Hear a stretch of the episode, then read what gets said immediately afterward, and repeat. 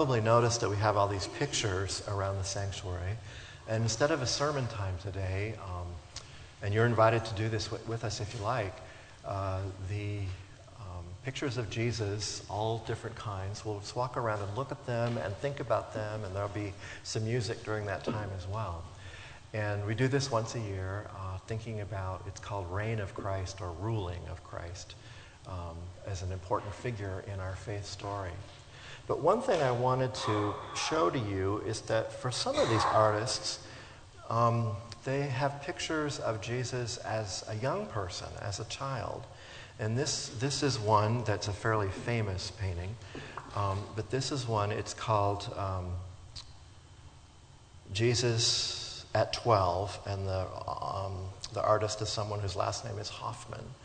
And so there's a story in the Bible that when uh, Jesus was 12 years old, the family went back to Jerusalem from Nazareth for uh, an annual festival, and he stayed there. It was like one of those parents' nightmares when they both thought the other person had the child and neither one of them did.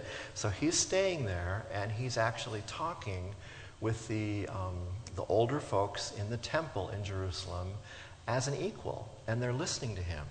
So that's a pretty unique thing about the Bible that there's this story in there in a culture where children are not really listened to very much at all, that Jesus has this experience of teaching or talking with the elders. And this is a different artist's interpretation of that same story.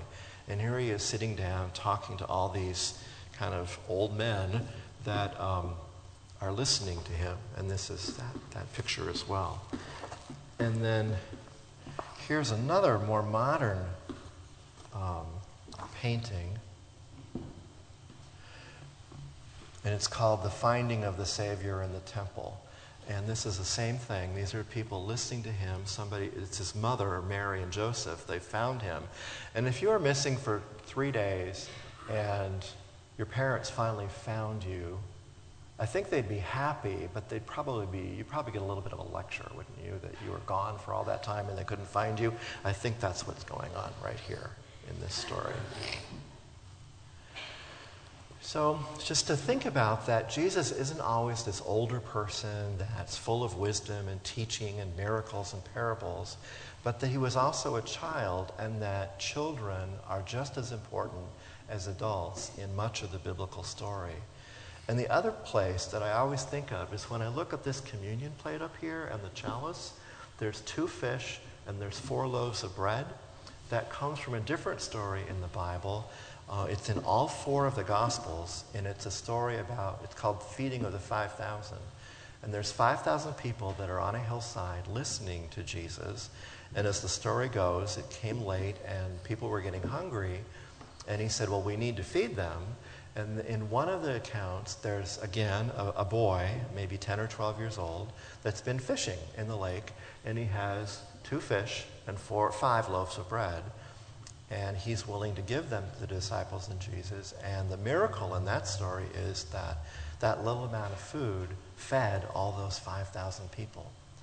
And the thing that I'd like to remind us of today with that story is that that never would have happened if there wasn't a 10 or a 12 year old boy in that uh, audience listening, sharing what he had, and making the impossible possible.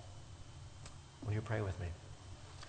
Thank you, God, for stories in the Bible, for stories of children in the Bible, and for reminding us that wise words and wise actions and even miracles can come from people of all ages not just simply those of us who are older.